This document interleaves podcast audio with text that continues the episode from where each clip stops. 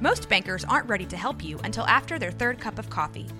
But with Central National Bank's after hours service, you don't have to wait for the bank lobby to open to get help.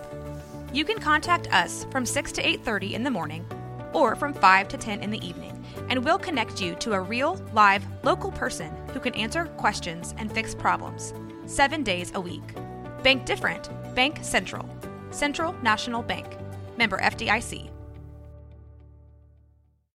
When you need mealtime inspiration, it's worth shopping Kroger, where you'll find over 30,000 mouthwatering choices that excite your inner foodie. And no matter what tasty choice you make, you'll enjoy our everyday low prices, plus extra ways to save, like digital coupons worth over $600 each week. You can also save up to $1 off per gallon at the pump with fuel points. More savings and more inspiring flavors make shopping Kroger worth it every time. Kroger, fresh for everyone. Fuel restrictions apply.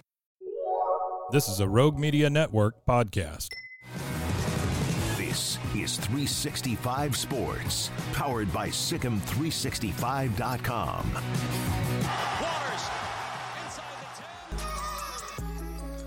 Top five surprise quarterbacks. I'm going to go through and and pull these from different positions at different times during the year, but there's there's a couple guys in this list that I might owe apologies to.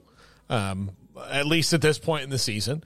But we'll start out number five, TJ Finley from Texas State, uh, who we got to see first game of the season. He played very well against Baylor. And look, this is an SEC quarterback who was at two SEC schools and then found his way to Texas State. He's played really well. He's a nice fit for GJ Kinne in that offense. But TJ Finley, a bit of a surprise, especially given the exit at Auburn and – I, I still want. I, I know it's a personality conflict or whatever he had or whatever happened with with Hugh Freeze. I would think that T.J. Finley's better than who they have on the roster right now, but they made up their mind, and he's played pretty well here at Texas State.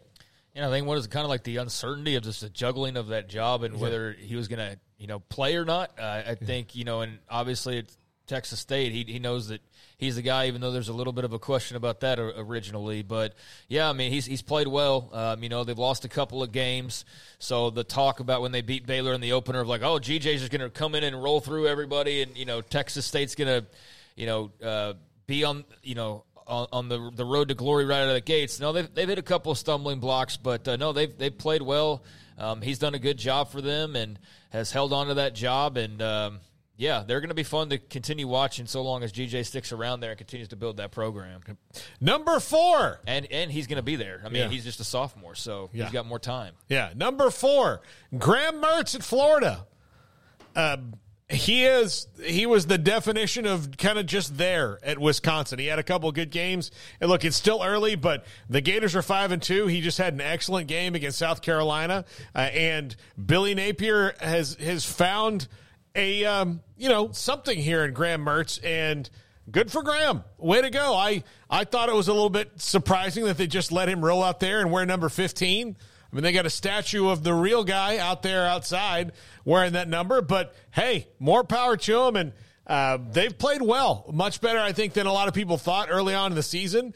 And the talk about Billy Napier being on the hot seat in year two, I think, is it was kind of bogus anyway, but I, I think he's proved it uh, with the way the Gators have improved. Um, they're still not world beaters or anything, and they've got to they got to play Georgia here soon, so that probably brings everybody back down to earth. But Graham Mertz has played well for the Gators so far this season, not turned the ball over a lot at all. Yeah, no, he's uh he's been much better than expected. I think for those uh, that figured like the the play would be whatever the worst of his play was at Wisconsin, and that's just would would be what translated. No, it's uh, it's been some good stuff. Like you say, he's protected the football.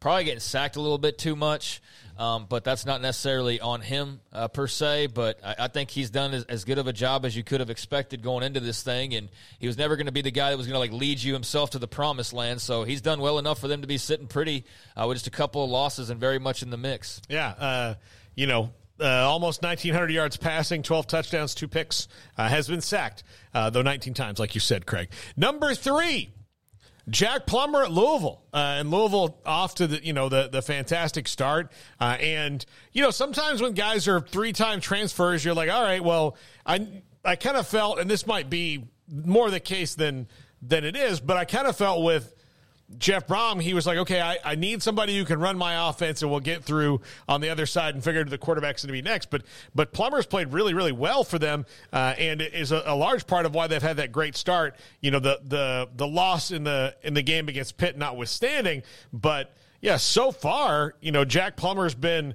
just the right answer for the six and one Cardinals, who are you know already bowl eligible uh, after kind of all the strife they've had the last couple years.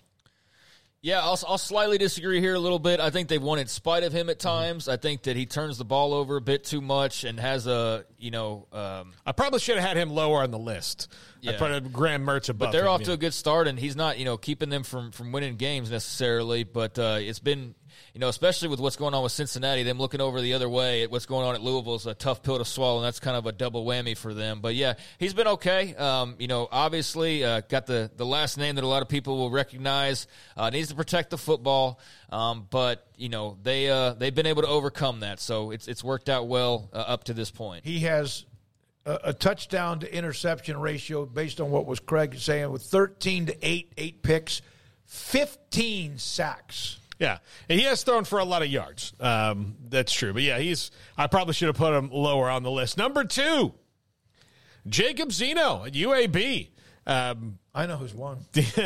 he uh, Jacob Zeno's. Uh, you know, Trent Dilfer has found you know ways to contain that live arm. I know that. Um, you know, Baylor fans remember him and, and thought that he was going to be the the next guy, and then just could not break through. And Blake Shapen was a was the choice. I I think if you f- flip the situation, I think it would be the same. I think um, Jacob Zeno would be kind of doing maybe what Blake Shapen's doing here, developed at quarterback a little bit, but not able to, you know, withstand the ridiculous rush that's coming at him. And Blake Shapen would be pretty good at UAB. But I, I do think it bears note that Jacob Zeno has come into his own uh, at UAB, and Trent Dilfer's found something there in him. Maybe he's just afraid of getting yelled at because Trent Dilfer's a yeller. I was going to say, man, I, I don't like his coaching style. Yeah. I, I, really am put off by by some of what I've seen from Trent Dilfer. But um, you know, whatever uh, I guess works for them, although it's not working record wise for them uh, really at the moment. But uh, yeah, uh, Jacob Zeno's been good. Um, I think that he got a really rude awakening against UTSA. Yeah. Um, but you know he's got some skills. There's no denying that. I just think with the whole situation for Baylor, if you look at oh well, look at what Jacob Zeno's doing. It wouldn't be any different here. Yeah, I mean it wouldn't be any. I mean, same lines blocking, same receivers are trying to catch the ball. So I, I think you know it, it would have washed out about the same. Uh, same thing. I think the only argument you could really have made is like Gary Bohanon last year. Like, could they have been better with him at the helm? I think you can make that and argument. fair argument. Yep. They can make that argument, but like even like looking at Kyron Drones and saying, well, would he be doing better? No, he wouldn't be doing better in this offense the way it is currently constructed. So I'm glad that Drones is getting a great opportunity out there in Blacksburg and doing well with it, and Jacob seems to be doing pretty well. Uh, you know, still Still got uh, some learning to do, but uh, you know, getting some good playing time, some good run there with the Blazers. So good for him. Yep. And number one, Brady Cook at Mizzou. Uh, you know, I, I, think we had, you know, uh, Graham uh, Bronstein, our intern uh, this summer, uh, is a Mizzou student at the J School and uh, going to be really good in this business uh, one day when he gets a shot. but you ask him about who the quarterback was going to be, um, and it, and Mizzou fans were all like, I don't know, this is such a mess, and uh, you know. But Brady Cook's been really, really good. Really I was so impressed with him in that game. Uh, was it really against Kansas State? Tough kid, made some big throws, made some big moments look easy. Yeah, I, I and he's been a little bit banged up at times, but uh, good pick there.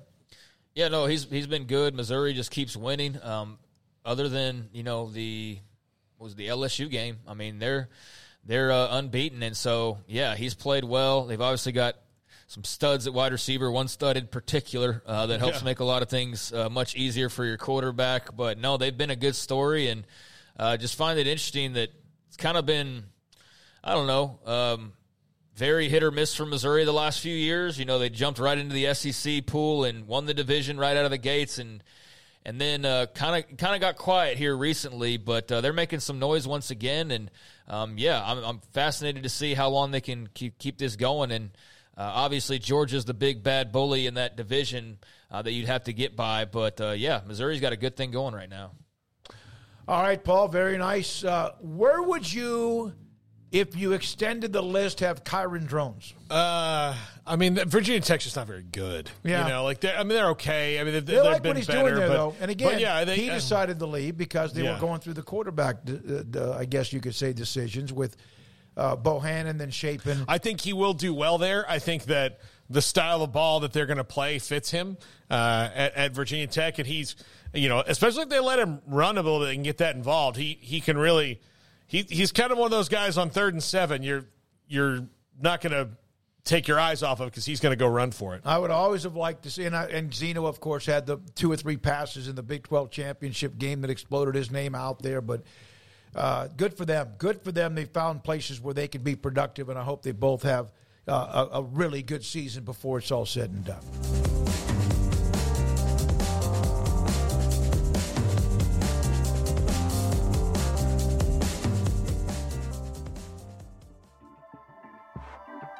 This has been a Rogue Media Network production.